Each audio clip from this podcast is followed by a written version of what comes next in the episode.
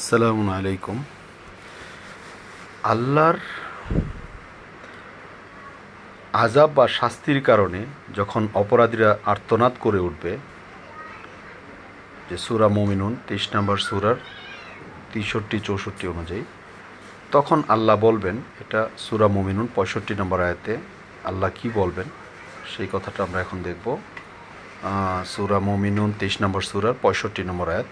ربي أعوذ بك من همزات الشياطين وأعوذ بك ربي أن يحضرون بسم الله الرحمن الرحيم لا تجأروا اليوم إنكم منا لا تنصرون আজ তোমরা সজোরে আর্তনাদ করো না নিশ্চয়ই তোমার নিশ্চয়ই তোমরা আমার পক্ষ থেকে সাহায্য প্রাপ্ত হবে না।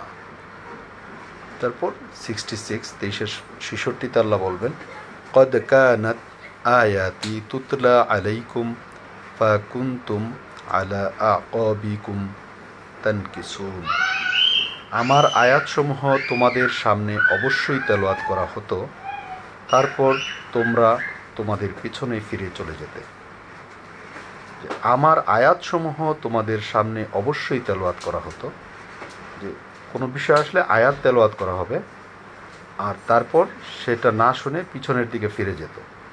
তাহলে পানিশমেন্ট এবং যে শাস্তি এবং যে আর্তনাদ, সেটার কারণ হচ্ছে যে অবশ্যই আয়াত তেলাওয়াত করা হয়েছে, কিন্তু সেটা না সেটা না শুনে, সেটা না দেখে, সেটা না মেনে অন্য কিছু মানত, যার কারণেই পানিশমেন্ট এখানে মানবরচিত কোনো হাদিসের কথা আল্লাহ বলেননি যেই কারণে যে পানিশমেন্ট সালামু আলাইকুম।